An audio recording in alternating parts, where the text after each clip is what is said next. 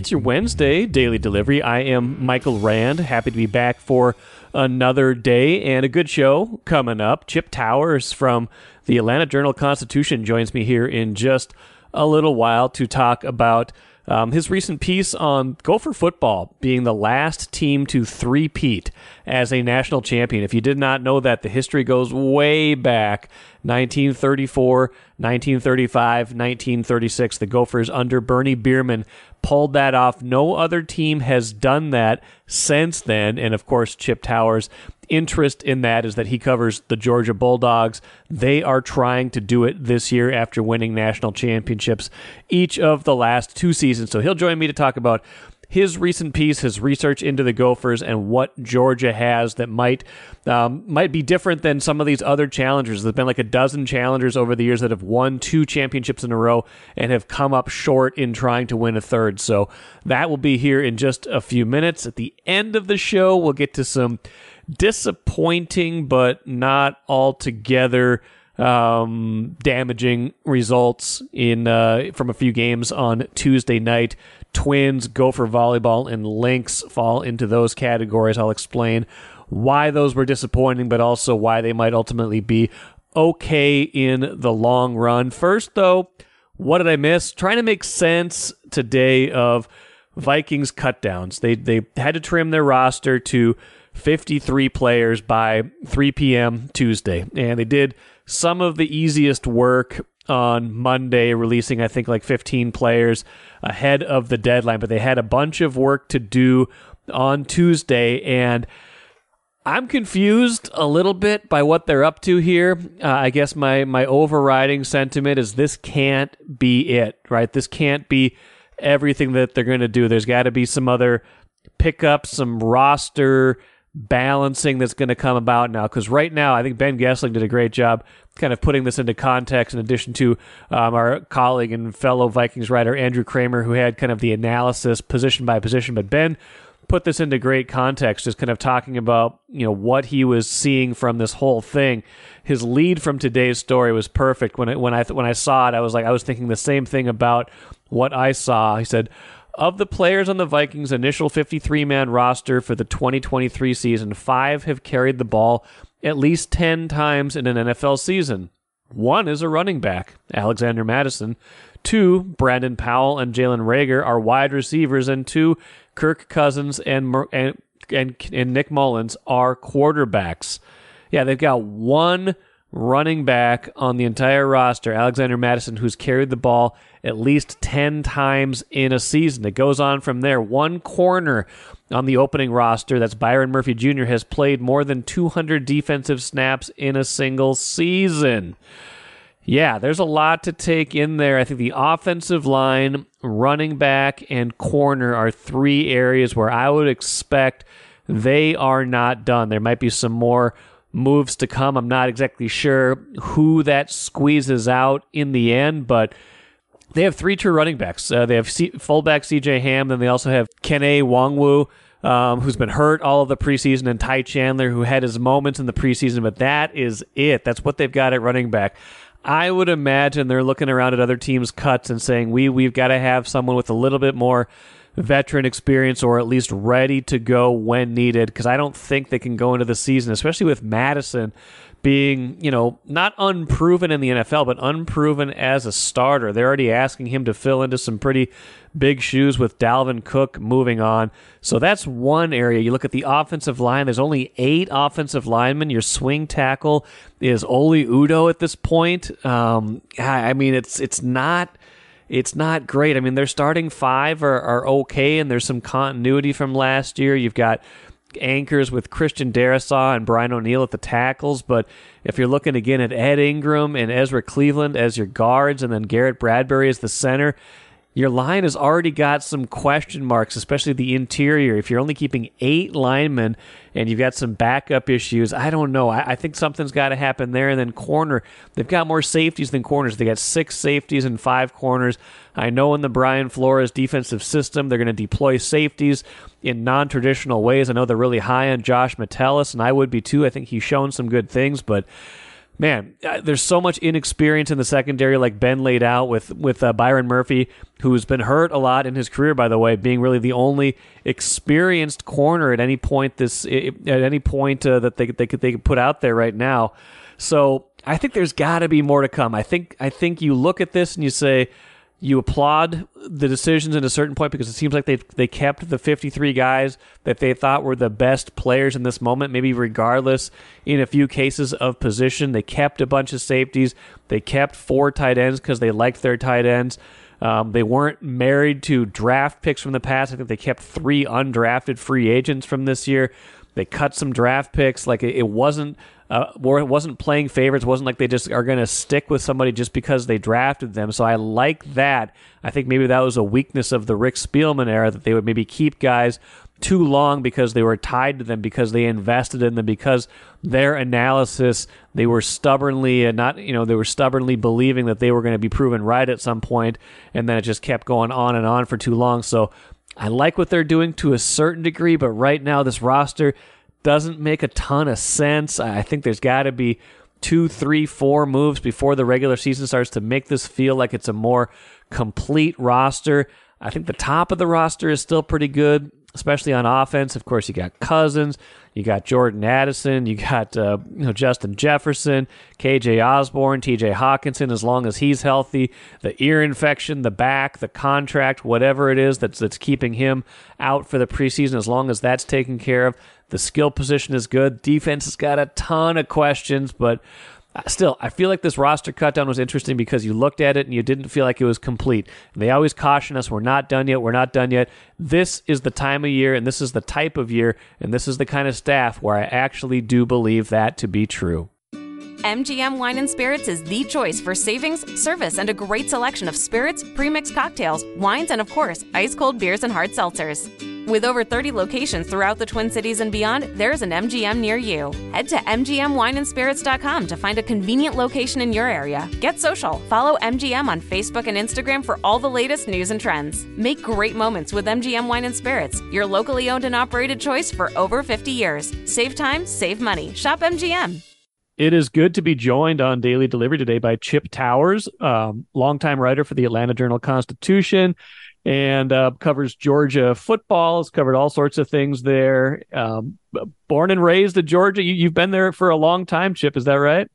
Yeah, yeah. I can. Well, uh, I've been here so long that I can remember in my lifetime Georgia's previous national championships. Uh, now, I'm not old enough to remember Minnesota's previous national championships. not a lot of us are. There's we're, we're fewer and far between now. I actually tried to find somebody that had some maybe uh, generational connection to those uh, uh, people that, in in Minnesota's glorious football past, but uh, was unsuccessful in that regard. But yeah, I uh, I have uh, born and raised in Georgia, and um, you've been around the university. My grandmother worked for the university, so. Oh, wow. kind of go, you know, way back in, in in that regard, and familiar with its history. Uh, and, um, uh, you know, it was only since Georgia finds itself in the position that it currently is, going for an unprecedented since Minnesota third straight national championship, that I kind of got curious and, and and wanted to dig up the Gopher story. And uh, uh, thanks to you, your your uh, outlet, and many others up there in, in Gopher Nation, uh, I was able to to to learn a lot about that uh, you know, really what's an incredible football history uh, up there in Minnesota. And, and, and, the readers down here at the Atlanta Journal Constitution were certainly very unfamiliar with all that. So I enjoyed getting a chance to sort of tell the Gophers story to a to a new audience. And right, like you said, obviously telling that story because Georgia going for a third national championship this year and a good chance to do it, to be the first team since Minnesota to do it. I mean, they're number one almost everywhere you you would look and have you know what we consider probably a good path to get there. Uh, we'll get to Georgia in a minute. I want to you know kind of circle back to the story you wrote, kind of looking into the history of Minnesota. Like, what what did you find along the way that interested you, surprised you? I mean, some I'm sure a lot of people here know some of this history, but it was so long ago. It's not necessarily like even it's not as common knowledge. People sometimes are taken aback when they're like, wait, like this program, this football program that has had a lot of struggles. I mean, they're they're better now; they're on solid footing now. But this program that's had so many struggles in recent decades, half century, this was the last program to win three straight national championships in the 30s. Yeah, and and you know, so uh, in in doing that, obviously the the name that I'm sure you know most people at Minnesota are familiar with. Though, though I did find out, and the Athletic also did a story on this, and they actually came up there to the area and and kind of talked to some fans that were at a scrimmage, and and could find very few people that were actually familiar with this history. But I, I would say my greatest takeaway is is is learning the greatness of of, of Bernie Bierman. Yeah. Uh, what an incredible uh, coach he was, and uh, you know, on the cutting edge in, in uh, of that day, you know, running the single wing and um, doing a lot of stuff with an unbalanced line that was, uh, you know, sort of uh, uh, new to the day, and you know, come to find out, he was at Tulane. He was in the South. I think he had a cup of coffee at Mississippi State. Sure and and then goes from a I, I think a Rose Bowl bid with Tulane uh, gets hired by the Gophers, and man, what a run! I mean, certainly it's different. I mean, you, it, it, doesn't take much more than looking at the pictures when you see, you know, 16, 18 guys on the team. I mean, it right. was a different day. It was two, you know, one platoon football and and all that kind of stuff. Winning is winning, and there were great yeah. teams in the 1930s uh, that he was besting and won a bunch of games in a row. Um, and I mean, it was no fluke. And that, you know, there's some asterisk involved. You know, when you when you look at the three championships, only the 36 one, the last one, as as you you know, came in what we call the poll era, right. when the Associated Press started. You know, but really, even after that, uh, I mean, if you were Army or Notre Dame, you had a really good shot of winning it every year because that's just how the writers felt. Uh, Georgia has found itself actually their really first glorious time comes in the 1940s and you know they won it in 42 they were given a, a, credit for it but they were undefeated in 46 and and didn't get it. It went to army or notre dame the one and there was another year that they were really really good and they didn't get it. But minnesota uh, there was there was no fluke about it for the most part. They uh, were beating everybody they played. They traveled by train to play uh, big games in the day which was unusual. Um, and uh, uh, just really did some some great things back then. And then you also come to appreciate, like we've seen in so many powers, even in modern day football, how important the coaching job is because oh, yeah. you know uh, he goes and serves uh, in World War II. Uh, Co- uh, Bierman did as a Marine. Uh, you know, he comes back. The same things were expected. The winning at the same level they didn't, and uh, you know, I guess he gets let go, you know, and kind of, I, I, don't want to say uh, the Gophers have been in a desert ever since because they have had pockets of, of great success, but, you know, obviously they haven't uh, knocked on the door of a national championship, uh, uh you know, since he was there. Right. Uh, so, so anyway, I find myself, you know, just kind of interested, and I hope the Gophers find the same. You're just interested in Minnesota. I can't wait to see what they do this year. I'd love to see Georgia get them on the schedule uh, at some point down the line. And uh, uh, uh, you know, it's just it was a fun story to write, uh, kind of to learn a little bit of history and and and how they got to you know how they got to where they were and, and where they are now. Now the Gophers fans these days probably aren't you know there's no animosity obviously, but this is like a this is a record that this program has. They're probably not hoping that Georgia does what Georgia hopes it does this year. Yeah, yeah, you know, I, so I talked to a bunch of people, and and of course I talked to to to to guys that work with you and cover the team, and you know their objective, of course. But I did reach out to Gopher Hole. Oh yeah, uh, you know, and talk to them, and and and uh, they they were like in no certain ter- no, we you know we don't want Georgia to win. We were rooting against Alabama in in 2013, yeah, uh, which was the last team that had a legitimate chance to do it and uh, and then Georgia this year. And as you alluded to, uh, you know, Georgia's got a real easy slate, uh, and and I, I don't know if your listeners are familiar with this, but you know, Georgia was supposed to play Oklahoma this year, yeah, and so they're kind of getting criticized nationally for their schedule.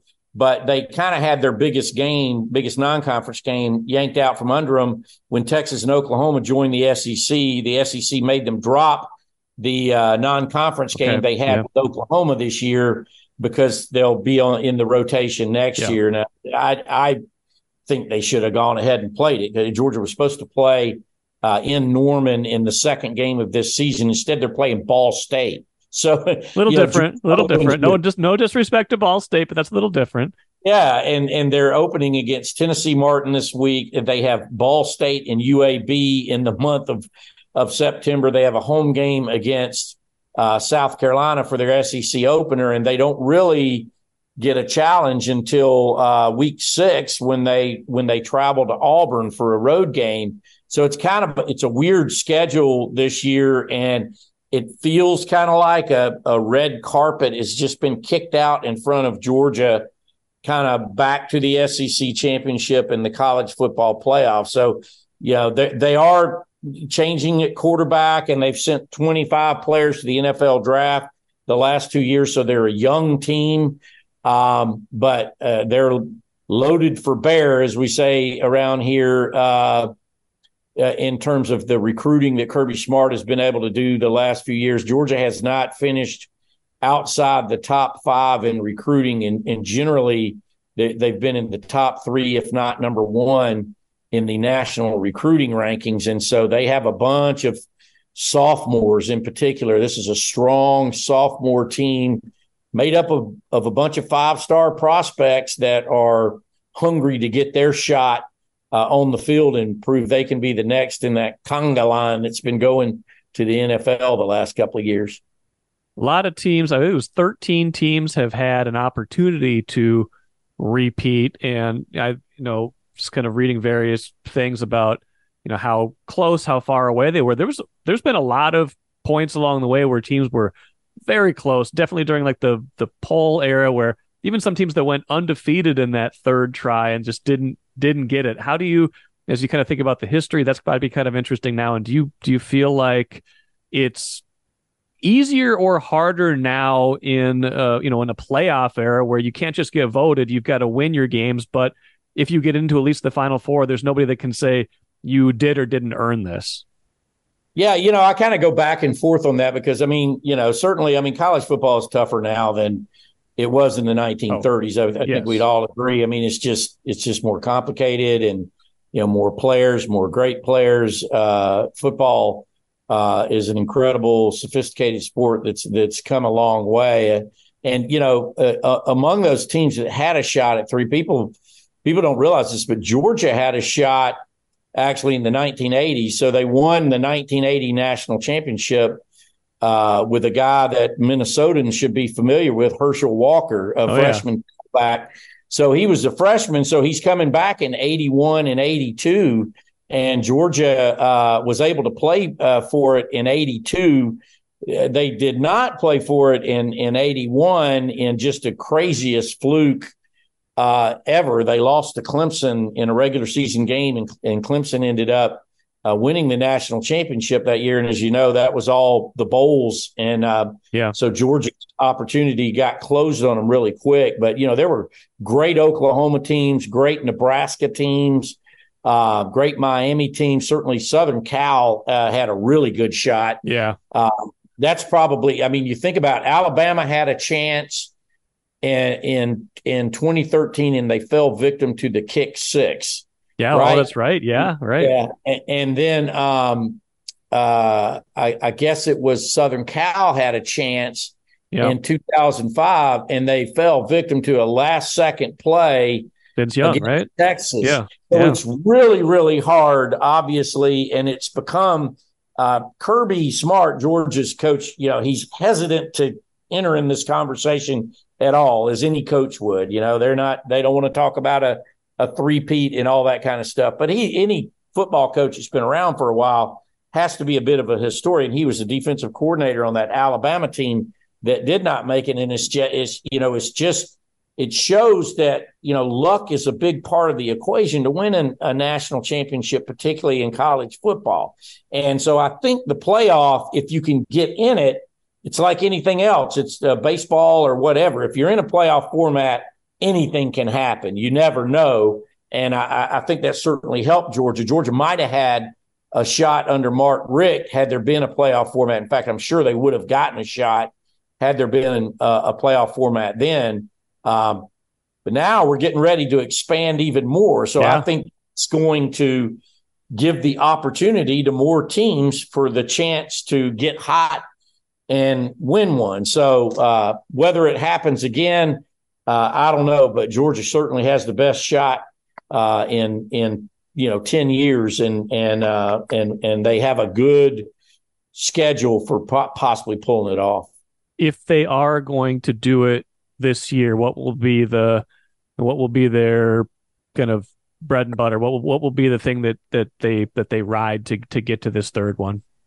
Well, there's a quarterback change, you know, and and yeah. uh, Georgia's story, if you're familiar with it, uh, you know, the quarterback situation at Georgia's been kind of crazy, and they ended up with a former walk-on named Stetson Bennett, who last time I checked is still on the roster for the Los Angeles Rams right now. Uh, he turned out to be a great player. So there's a quarterback change. Uh, Georgia has named their starter. It's a fourth year junior by the name of Carson Beck, and they have a, a former five star recruit by the name of Brock Vandagriff and another five star recruit by the name of Gunnar Stockton behind them. So I actually think Georgia has a pretty good quarterback situation. I mean, if Carson Beck doesn't work out, they'll turn to the next guy, the next five star, which is kind of the thing going on. They're they're having um, changes at both offensive tackle positions. Again, five star, five star, you know, are stepping in to the role. And uh, both of those, uh, one of those guys played a lot l- last year. So, uh, you know, they got some questions at the running back position. They have uh, eight starters, I believe it is, returning on defense, a defense okay. that only allowed 14.3 points a game last year. And I think that's what separated Georgia in this run. Uh, there's been great offenses. Alabama won with great offense. Clemson won with great offense. But Georgia's defense has just been unbelievable. They've had eight first round draft picks in the last two drafts, 25 picks overall, most of those guys off the defensive side of the ball. And uh, I think that's kind of a, a, separator for Georgia. They play they play great defense. Yeah, one of those guys on the Vikings now, right? Lewis Cine. He was the oh man, last, last pick of the first round of the 22 draft. So he would have been on the first of the national championship teams in this run. That's right. Yeah, he was he was a big part of uh of that team. You know, and another one of kind of what's happened with Georgia under Kirby Smart is just national recruiting. Like the state of Georgia and the city of Atlanta is huge and per capita there are more football players that come out of the state of Georgia and play Division 1 football talking about per capita, even than California, Texas, Ohio, and wow. Pennsylvania, and all the the the things. So that, that Georgia's always made a good living in its home state, but Kirby Smart has taken it to a different level, uh, recruiting players out of the north of Philadelphia, in particular, uh, Pennsylvania, and and uh, you know they have Brock Bowers, who's from Napa Valley, California. Hmm. Uh, they had Darnell Washington last year's from Las Vegas. Um, they're they're recruiting nationally now, and that's what's got them going toe to toe with Alabama and Ohio State every year. We talk here plenty about transfer portal because I think some of those kind of you know teams that want to rise up or maybe don't have that kind of five star classes every year need to supplement. I'm curious what what's the impact of the portal been at a program like Georgia in the last few years? Well, you know, amazingly, Georgia took zero players out of the portal last year, and they took three this year. Well, four if you count one that's a walk on that came from Tennessee. Um, uh, and, you know, the portal to me, and it's an issue overall, is a place where the rich go to get richer, right? Yeah. You, it's yeah. like a it's a free waiver wire, you know. And if if you, in fact, uh, I've been talking about Georgia has some depth issues in their offensive backfield, and you're kind of like, why didn't they go grab a guy out of the uh, out of the portal to play running back for them? Um, but uh, uh Georgia, uh, you know, brings in four. Two of those guys are going to start for them this year. Uh, one of them was the leading receiver. They got two of the they got the, the leading receivers off of Mississippi State in Missouri. And the guy, Dominic Lovett, who's coming to Georgia from um, Missouri, is going to start for them in the slot. So he's making immediate impact. The other side of it is this has been not written about all that much. Georgia sent 14 players wow. into the Wow. this past year. This and a lot year? of those wow. guys, yeah. you know, th- those guys went to Alabama, Nebraska, a bunch of a lot of those guys are going to start there. And they left because they weren't going to start at Georgia. Bear Yeah. Alexander to Southern Cal. Um, so it's kind of like, I mean, Georgia can sort of unload some dead weight there as well. Uh, and this happens at, at, at certain programs. I mean, uh, certainly Alabama has been able to take advantage of it that way. You know, Texas, Ohio State, Michigan are able to use the portal the same way. And, and, and for that reason, I think a lot of times the rich get richer out of it.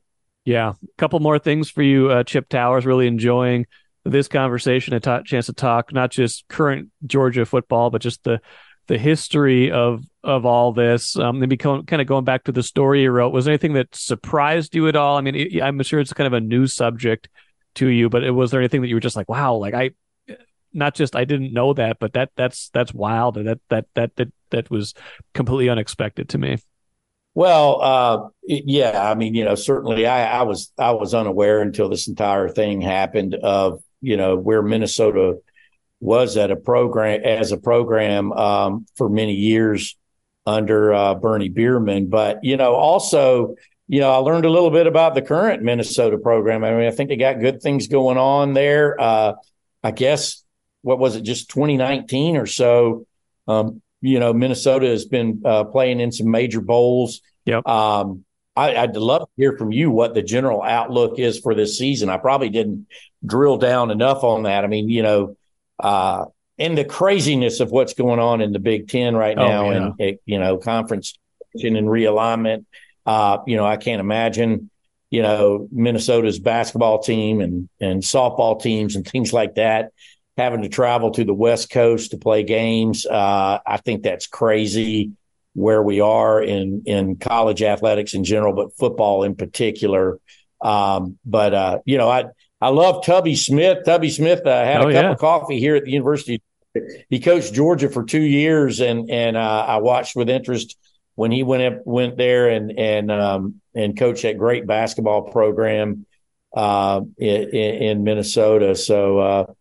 A lot of lot of things. I, I can't wait to get up there again. It's been many many years since I I, I visited the land of ten thousand lakes, and uh, uh, as it's been hundred degrees down here for most of the last week, uh, I wouldn't mind coming there pretty soon. Uh, to be quite honest with you. Don't don't come here too soon. It's supposed to be like almost hundred here on Labor Day, but yeah, it's it's. I'm sure Oh, it's it's man. different. It it it it cuts different because we get maybe three or four of those a year, and you get a, a lot more of those. I mean, you know, what's funny is you're talking about realignment and the Big Ten is like the SEC. I, I think I wrote about this a couple of weeks ago when when we found out the news of you know those two other you know uh, West teams joining the Big Ten. Like the SEC is really the only of the power conferences now that makes any sense geographically and makes any sense like name wise. You it's South and East, like, and it doesn't Yeah. make any doesn't tell you how many teams are in it. It's not like the Big Ten now with eighteen. It's not like the the Big Twelve with fourteen or the the poor Pac twelve Yeah. with with four and soon to be zero probably.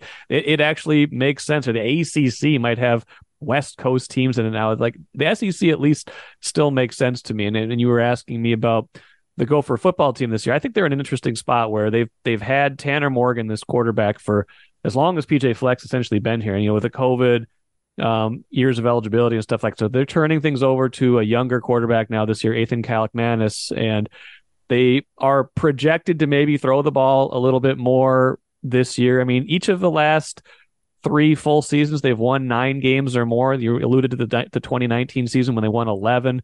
They were in a hunt for a Big Ten title that year. So I think I think this is a kind of an important year for maintaining a certain water level, even as you're maybe rebuilding a little bit, because the the really good programs don't drop too far, even when they're maybe not ha- not maybe not at their peak. Yeah, uh, you know the new word that I've learned through this conference realignment thing is contiguous. That's a Greg Sankey, the SEC commissioner, is so proud to uh, you know to spout that word at every opportunity. That hey, well, here at the SEC, we remain a contiguous conference because all the states are touching each other. That uh, you know, as opposed to having to take jets for for everything. But it's still a long way, uh, you know, to College Station, Texas, from Athens, Georgia. I can tell you that. And uh, it's crazy what we're going through. I do think if it, it, expansion continues in the SEC, that Virginia and North Carolina, two more contiguous states, would be the ones that the SEC uh, most look for. People people tend to spout about uh, Clemson and uh, Florida State, but uh, the SEC already has representatives from those states, and really at this point, it's more about TV markets oh, yeah.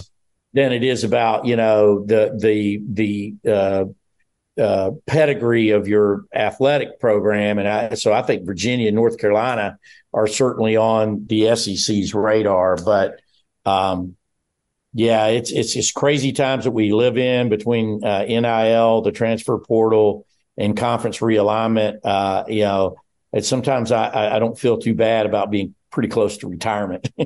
well, these are only things they could have never in their wildest dreams imagined 85, 90 years ago when the Gophers were the last team to three-peat. I think Georgia's got a great chance this year. We'll we'll see how the year plays out. It's it's it's going to be hard for them to miss the playoff at the very least. And once you get in, like you said, there's there's the kind of anything that anything can happen, but that once you get happen. there, you're you're two games away from from doing it, and you're not at the whims of a voter deciding, hey, I'm tired of this team being the champion and things like that. So I think I think there's a good chance for it this year.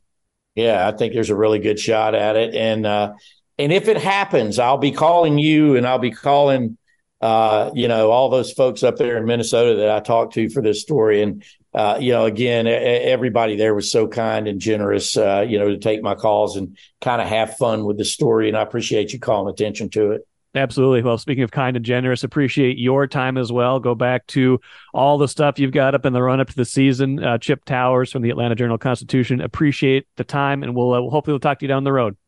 Absolutely. Take care. Just to follow up on that too, uh, ESPN had a good piece, just kind of detailing all of the teams that have tried and failed to win three in a row since the Gophers did. I'll probably write about that a little bit more on Wednesday as well, so check for that on StarTribune.com some real close calls, some really good teams like Chip Towers and I talked about that didn't quite get it done. And, uh, and it's just kind of crazy to think that 87 years ago, I guess it was, the Gophers were the last team to three-peat. Georgia might do it this year. We'll see. A lot to happen between now and you know four months from now when a champion is crowned. But they are looking pretty good on paper right now. We'll see if the Gophers' place in history still stands or if Georgia comes and takes their place. Let us finish with the cooler, like I alluded to at the beginning of the show. Some not so great results on um, on Tuesday night. It was one of those nights. Twins lose to the Guardians. Gopher Volleyball loses to Texas, and the Lynx fall to the Mystics. Three outcomes that obviously did not go their way. Twins had a chance to move eight games up in the AL Central. Instead, that's six. Not the end of the world, though. They, if they if they can get the last game of the series, this matinee today, believe that Sonny Gray is supposed to be pitching. If he comes out and does a good job, if they get that one, get the lead back up to seven, then there's just three left with Cleveland this year. They would have to be feeling pretty good, pretty good about themselves. Even if they lost today, I still think feel like they'd be feeling okay about themselves. But a win today puts them in pretty good shape. Gopher volleyball. Of course, they wanted to beat Texas. Texas was number one earlier in the year before an upset um, at the beginning of the year, dropped them a little bit in the standings. But that's you know early in the year, Gopher volleyball. I don't worry about that too much. They're trying to get themselves sorted out. New head coach Keegan Cook. It is what matters most in October and November, rather than early or I'm sorry, late August. That really matters to to, to form opinions about that team. The Lynx took some hits there in the playoff race with that loss on Tuesday. They are still almost a lock, though, to make the WNBA playoffs, and four very winnable games here down the stretch to conclude the regular season. If they can get a couple of them, three of them, maybe they can get a favorable seed, get up into that top five, at least avoid those three really good teams at the top of the WNBA, maybe get themselves a chance to advance in the WNBA playoffs. So a disappointing result, but all three of those teams still plenty to go the rest of this season. That'll do it for me today. Good stuff coming up on Thursday's show. Expecting to be joined by Bill Guerin, Wild General Manager. He will be speaking to me out at the fair right around noon today. Come check that out. If you were at the State Fair, come to the Star Tribune stage. I will be interviewing Bill Guerin live. We'll be using that later on on Thursday's podcast. So if you miss it, you can hear it on Thursday. Hey, maybe listen to it both places. No crime in doing that. But anyway, Bill Guerin will be my guest Thursday. Bobby Nightengale covers the Twins, or the Star Tribune will be my guest on Friday. So good stuff coming up the rest of the week. Enjoy the rest of your Wednesday. Back at it again tomorrow.